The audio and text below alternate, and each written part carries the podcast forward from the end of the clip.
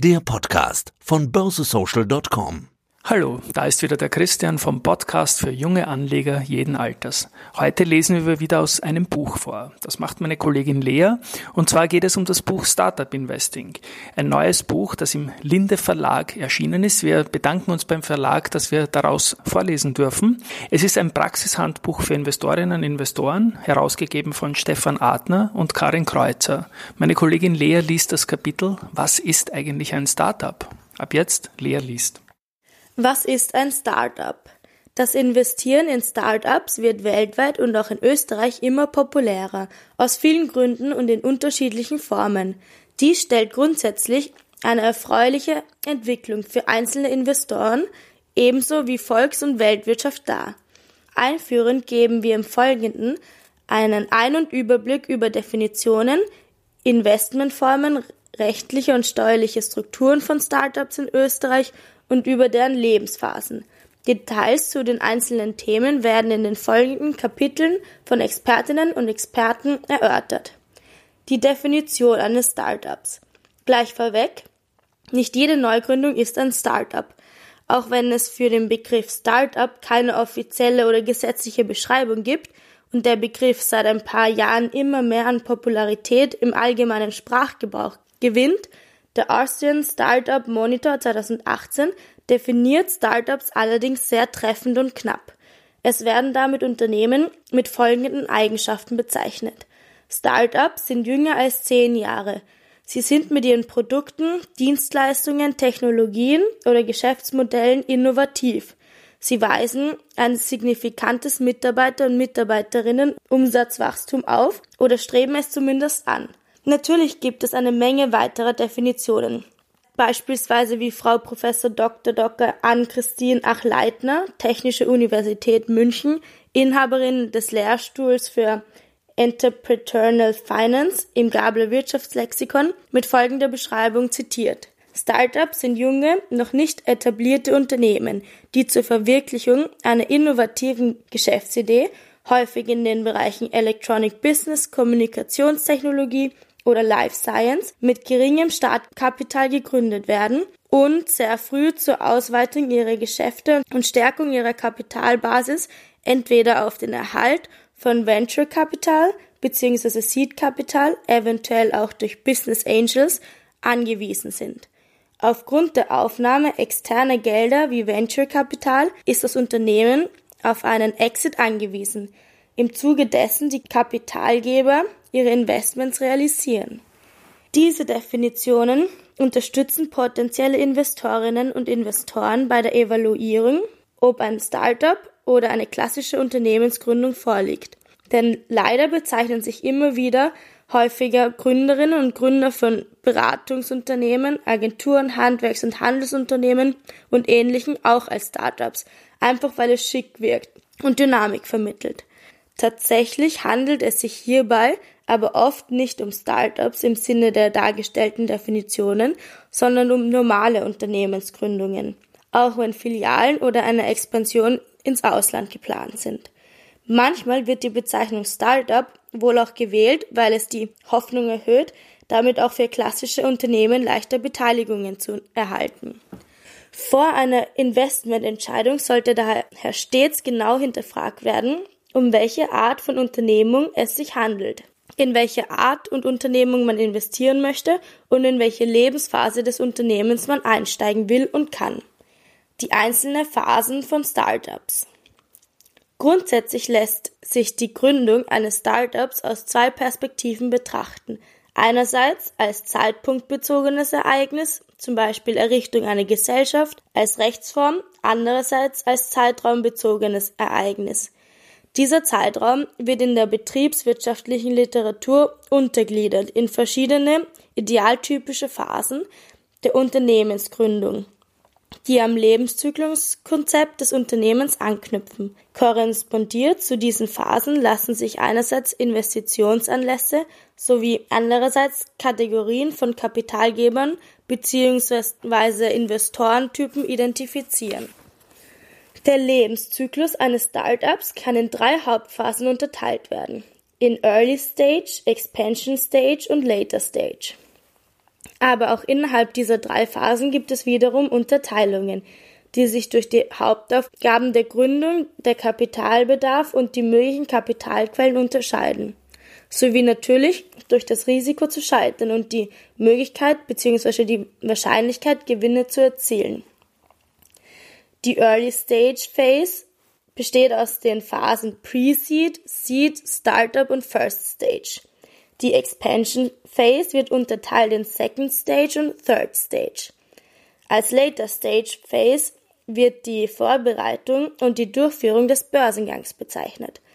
Grundsätzlich ist dieses Phasenmodell keine rein theoretische Lehrbuchdarstellung, die den optimalen Ablauf lediglich hypothetisch darstellt, sondern es ist die Praxis in der Praxis nachvollziehbar. Aber natürlich verläuft nicht bei jedem Startup der Lebenszyklus immer so linear, vor allem was den Gewinn und das Risiko betrifft. Aber auch der Kapitalbedarf hängt beispielsweise von der jeweiligen Branche und der zu entwickelnden Technologie ab und kann auch zu Beginn schon relativ hoch sein.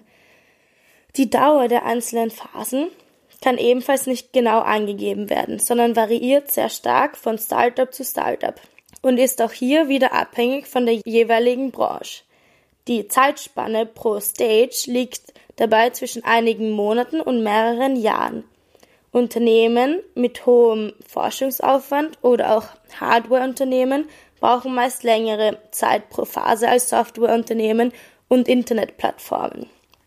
Die Praxis zeigt jedenfalls auch, dass die von Gründerinnen und Gründern anvisierten Zeitpläne für die Erreichung der einzelnen Phasen oft nicht eingehalten werden können. Die Überschätzung der eigenen Fähigkeiten, die Unterschätzung der Abhängigkeit von Zulieferanten und die Fehleinschätzung des Kunden- und Investorenverhaltens sind nur drei von vielen Gründen, weshalb manche Phasen länger dauern als geplant. Auch wenn die Startup-Szene als flott und effizient gilt, sollten Investorinnen und Investoren, die in welcher Form auch immer in ein Startup investieren, daher nicht davon ausgehen, dass sie bereits nach sehr kurzer Zeit aus der Beteiligung wieder aussteigen können und ihren Kapitaleinsatz rasch mit sehr hohen Renditen zurückerhalten. Die Hauptaufgaben der Gründer in der Early Stage Phase sind die Ideenfindung, die Erstellung des Basiskonzepts für das Produkt inklusive der industriellen Forschung und die Erstellung eines Prototyps. Weiters die Erarbeitung des Geschäftsmodells, die Teamfindung und die Teamformierung die Marktanalyse und die Unternehmensgründung inklusive Markteintritt. Es entstehen in dieser Phase jeweils hohe Forschungs-, Entwicklungs- und unter Umständen auch schon verhältnismäßig hohe Personalkosten. In Österreich vor allem durch hohe Lohnnebenkosten. Vor einen Umsatz ist jedoch noch nicht auszugehen. Die Finanzierung erfolgt in der Early Stage Phase meistens durch eigene Mittel der Gründer, gefolgt von der ersten Investorenquelle den sogenannten Family, Friends and Fools, weiters aber auch durch öffentliche Förderungen, private und oder öffentliche Inkubatoren, Business Angels, Crowdfunding und manchmal auch schon durch Early Stage und Micro Venture Capital Funds. Zweifelsohne ist die Pre-Seed und Seed Phase der Zeitraum mit dem höchsten Risiko für Investoren. Die Gefahr, dass das Unternehmen selbst bei hohem Zeitaufwand des Gründerteams das Produkt nicht realisiert und oder den Marktantritt nicht erfolgreich schafft, ist sehr hoch.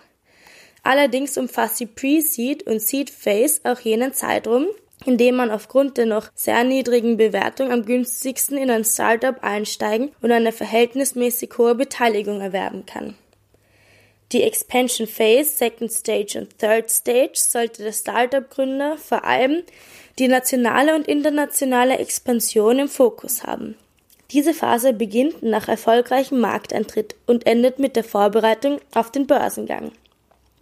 Die Produktweiterentwicklung darf hier natürlich nicht vergessen werden, aber die wirklichen Herausforderungen stellen in dieser Phase meist der Aufbau der Vertriebskompetenzen und der Ausbau der Vertriebswege dar. Auch wenn schon Umsätze und manchmal sogar schon Gewinne erzielt werden, ist der Kapitalbedarf ab dieser Phase sehr hoch.